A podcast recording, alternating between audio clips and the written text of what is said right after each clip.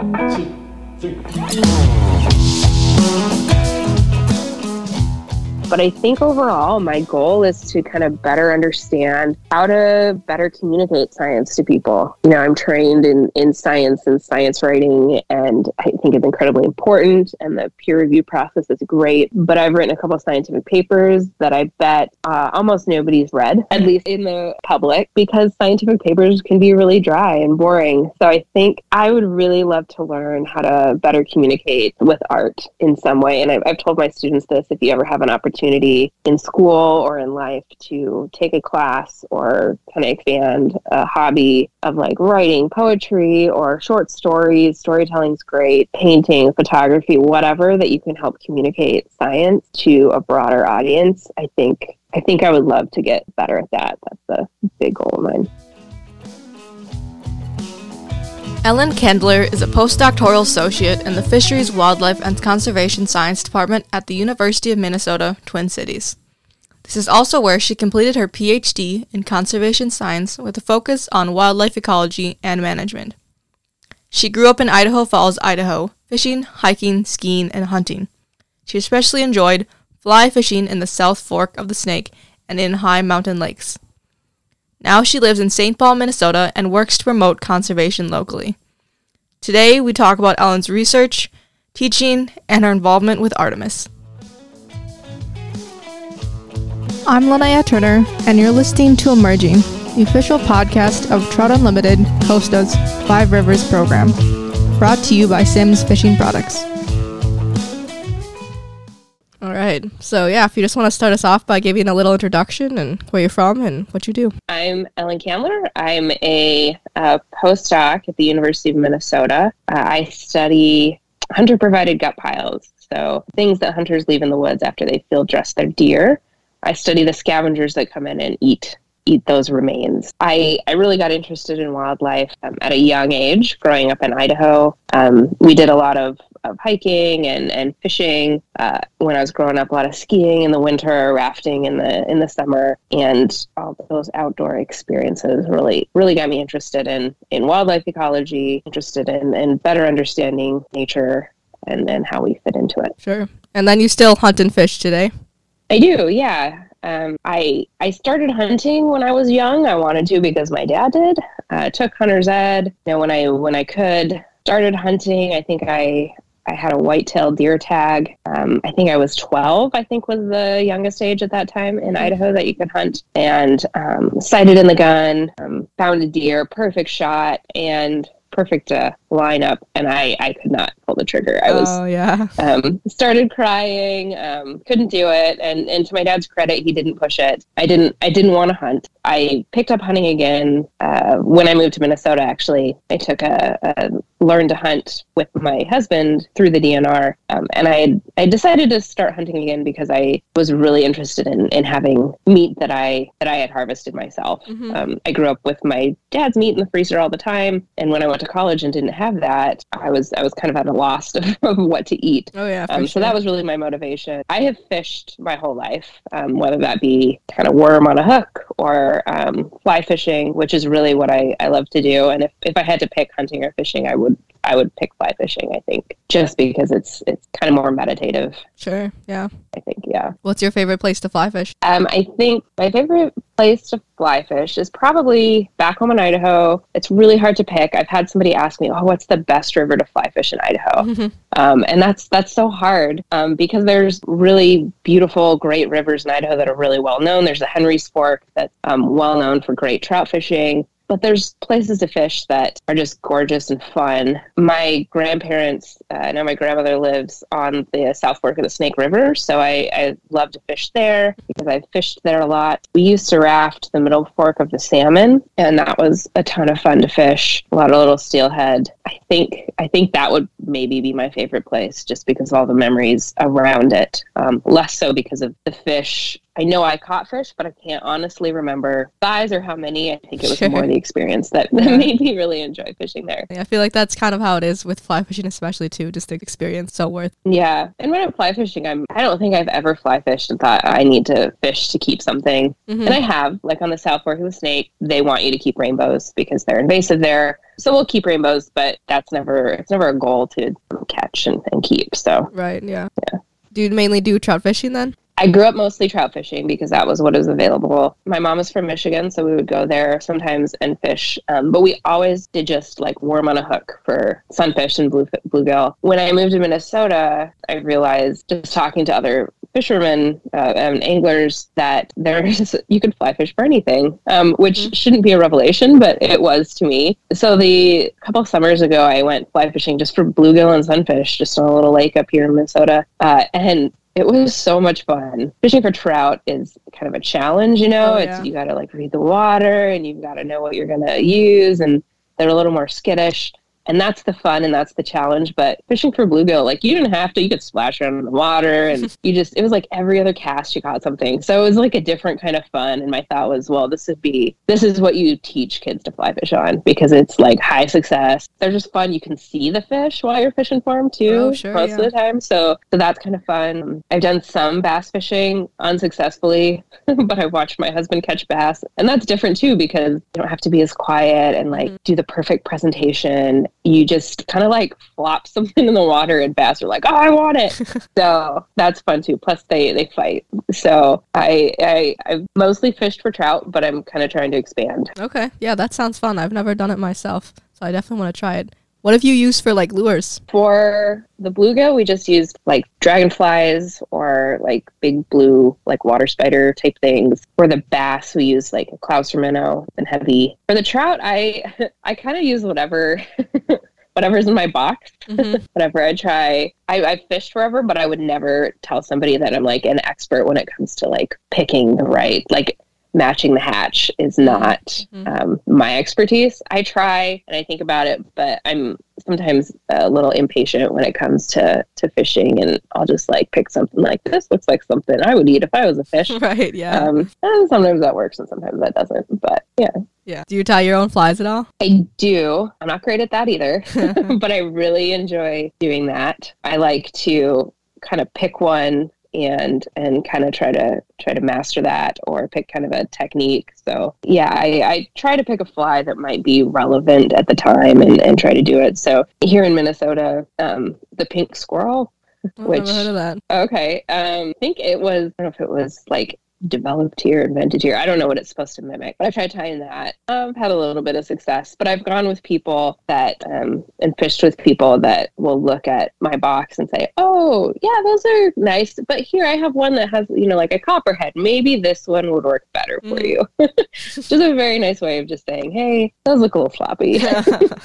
try this one." Sure. Uh, yeah, I enjoy it, so that's all that matters. So you're really into fishing, but then you chose like a different kind of career route. Why is that? yeah. Um, what really got me into wildlife specifically, I grew up in Idaho kind of during the reintroduction of wolves. So wolves were reintroduced to Yellowstone in central Idaho in 1995. So I was about five years old. So I grew up with the controversy of ranchers and hunters and the public um, really not accepting wolves or really wanting wolves and how that reintroduction occurred and where it's where it's gone since then. And that's what really got me interested in wildlife and particularly human dimensions in wildlife. So, how humans interact with wildlife and people's perspectives and beliefs and values and how that impacts wildlife species um, and then how wildlife impact us um, so that's really what got me into wildlife there are aspects of fish that interest me but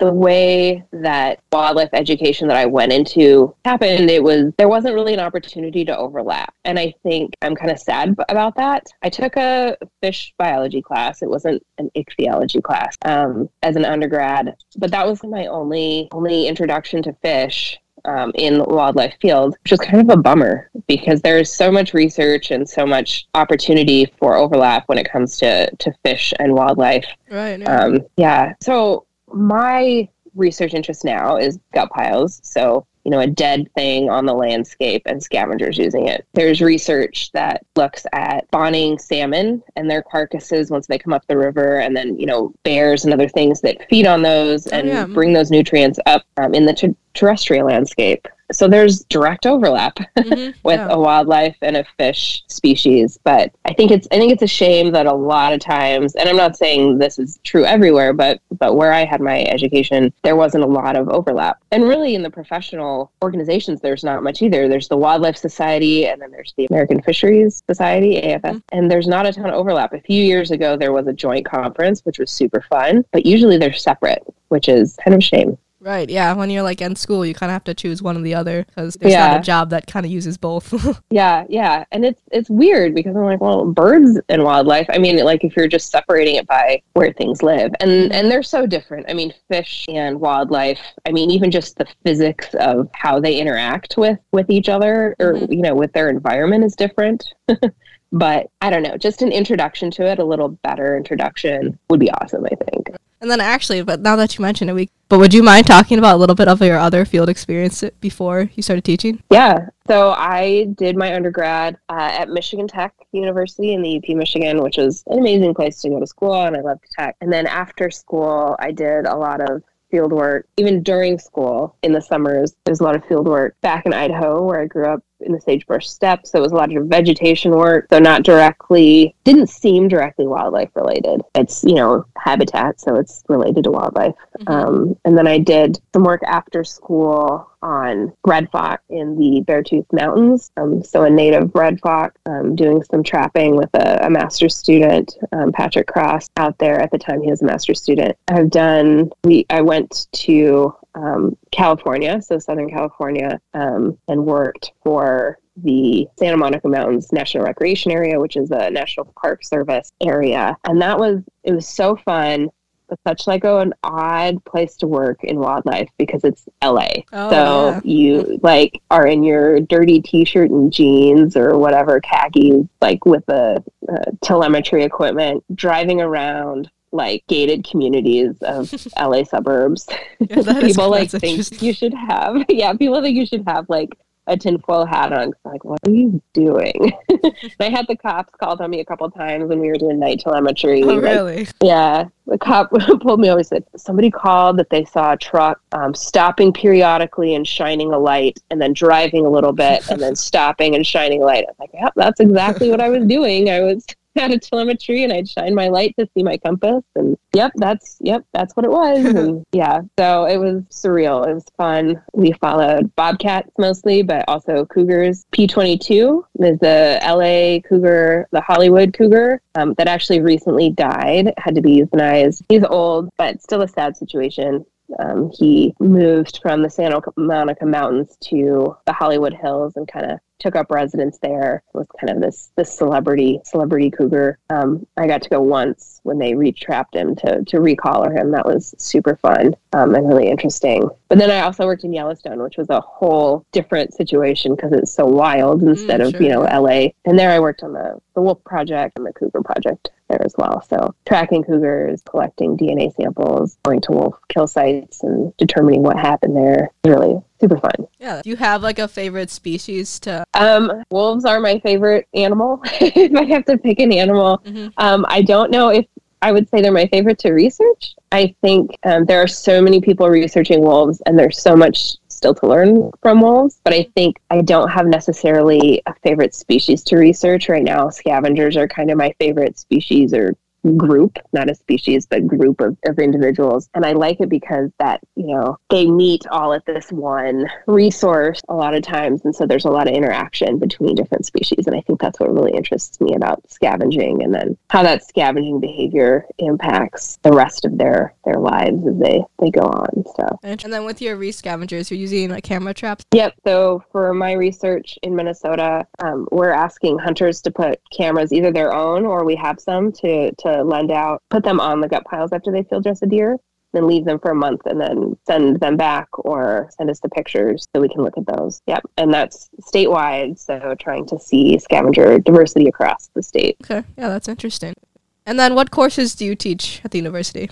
Yeah, right now, um, starting next week, I'm going to start teaching um, human dimensions of wildlife, um, fisheries and wildlife. So we'll have some a little bit of fisheries probably in there. I have to get some other people that may be more experts um, in that. Uh, so that class focuses on um, the human uh, the human dimension of wildlife. So uh, laws, governance, um, people's values, uh, surveys. So how we develop surveys to better understand the public. Really kind of the for failure failure for a better word the ownership of wildlife and who owns wildlife put it that way and mm-hmm. then how it's managed particularly in the US, and then hopefully get a few more perspectives from outside of the US as well. Sounds super interesting. Do you design your own coursework or is there kind of like requirements you have to Yeah, there's there are requirements. There's, you know, an overall this is a description of the course. But for the most part I can design um, a lot of it. So I, I kind of took ownership of this class um, last spring and, and redesigned it. Um, there's a lot of basics that you need to, to, to go through. So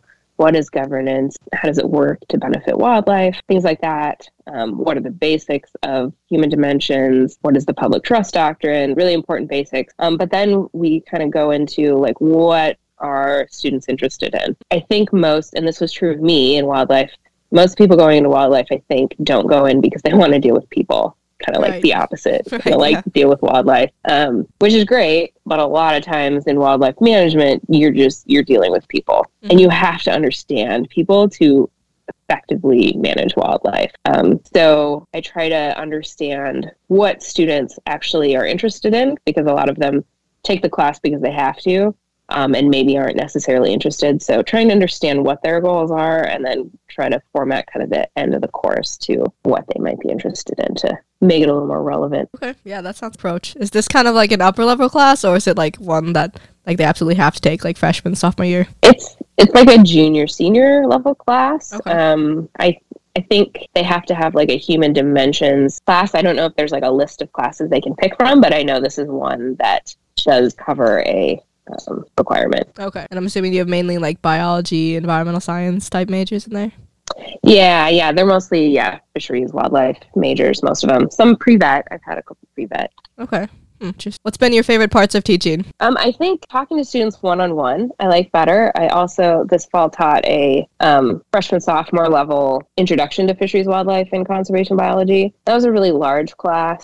I didn't like that as much because I didn't get to learn a lot of their names that mm, that yeah. well. Mm. You know, it's hard to learn that many many names and really know the students. Um, so I think I think getting to know students one on one when they come for um, office hours uh, is really is really what interests me and, and trying to motivate them and, and get them and kind of put them on a path that might might help them get where they want to be. Yeah, and then what's kind of one of the hardest things about teaching?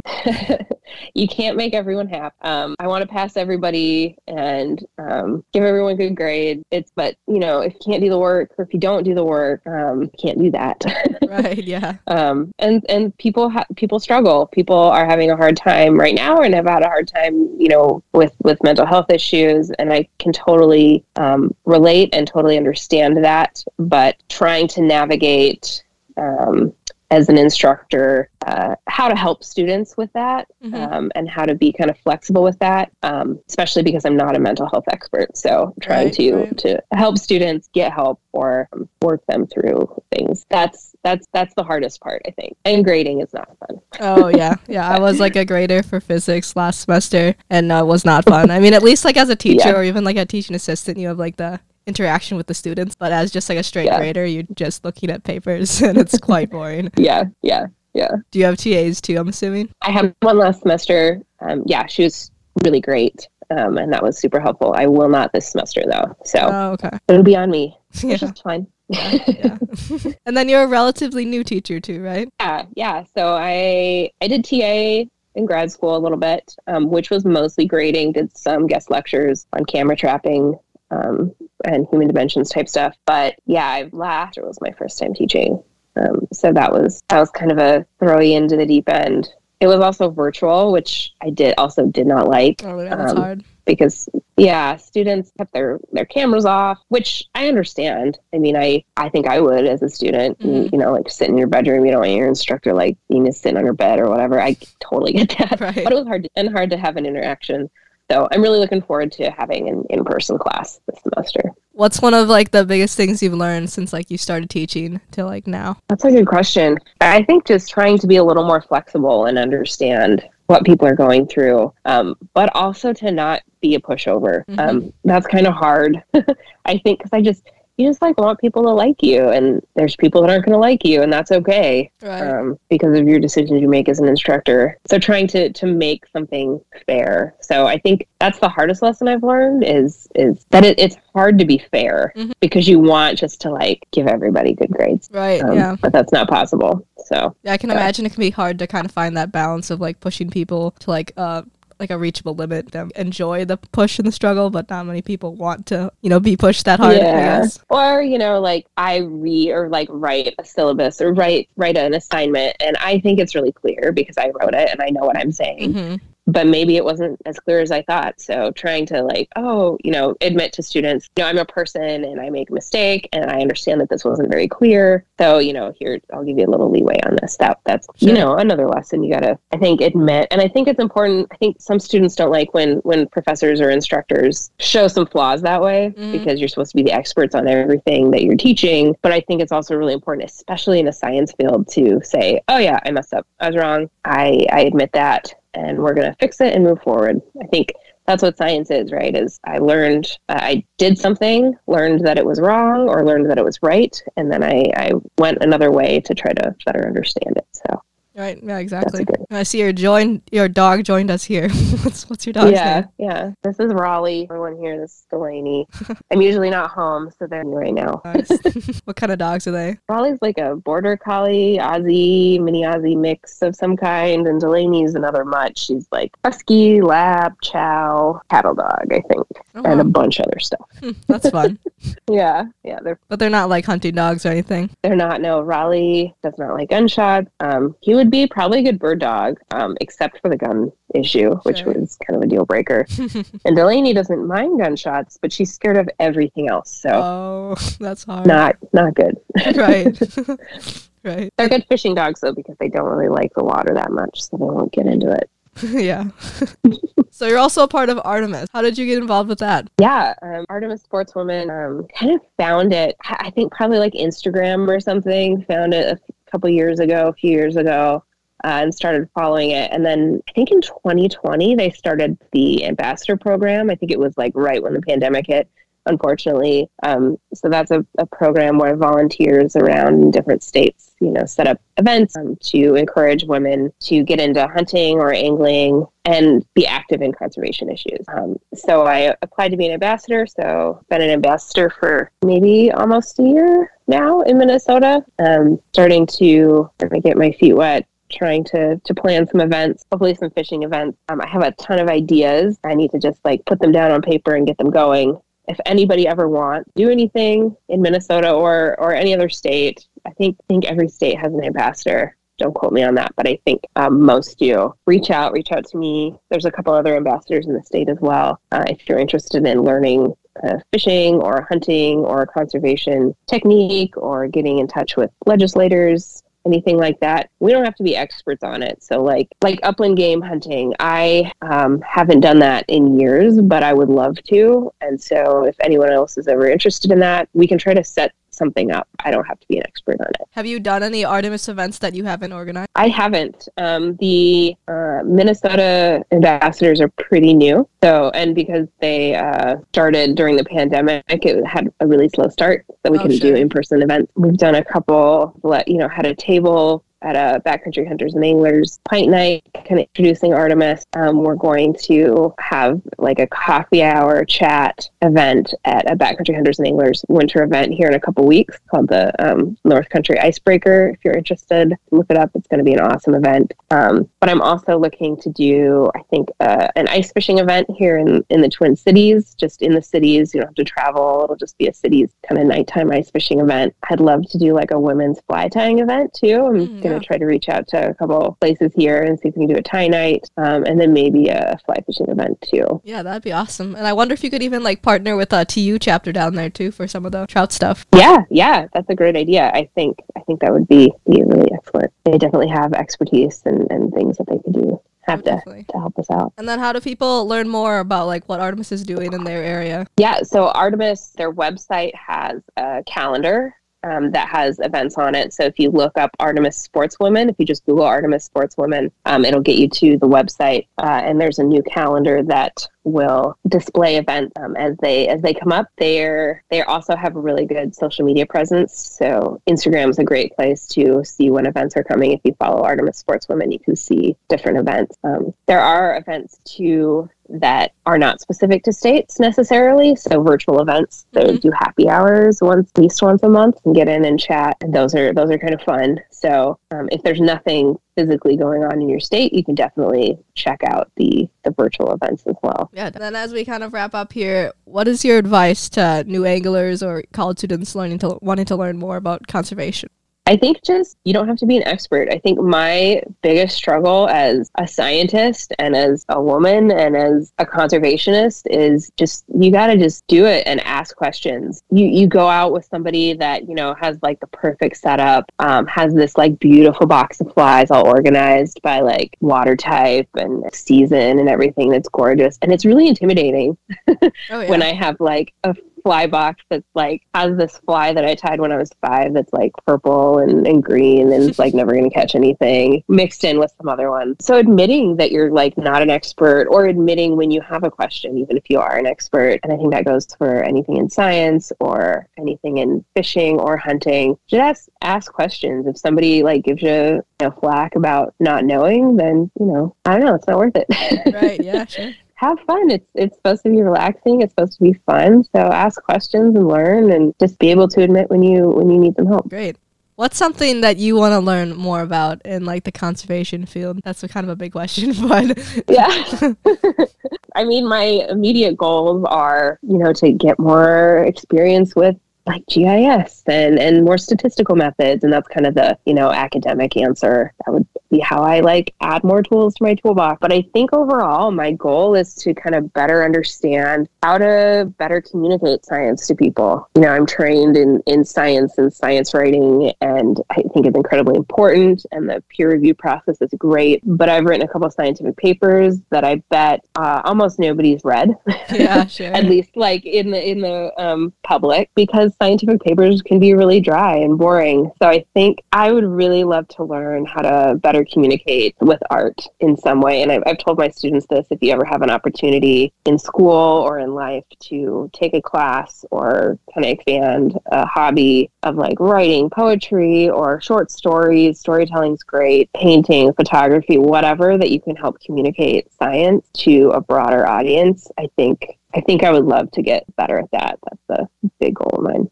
Yeah, that's awesome because there's definitely a huge need for that and it's really important yep. for the science. Well, it's been great talking to you, Ellen. It's been fun to hear about your research and teaching and involvement with Artemis. Yes, thank you so much.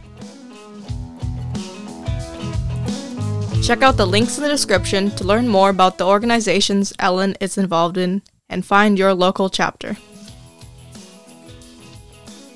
This season is hosted and edited by me, Linnea Turner. The music is made by the Wright brothers. If you have any questions, feel free to send them to five rivers at tu.org. Thanks for listening, and I hope you enjoy the show.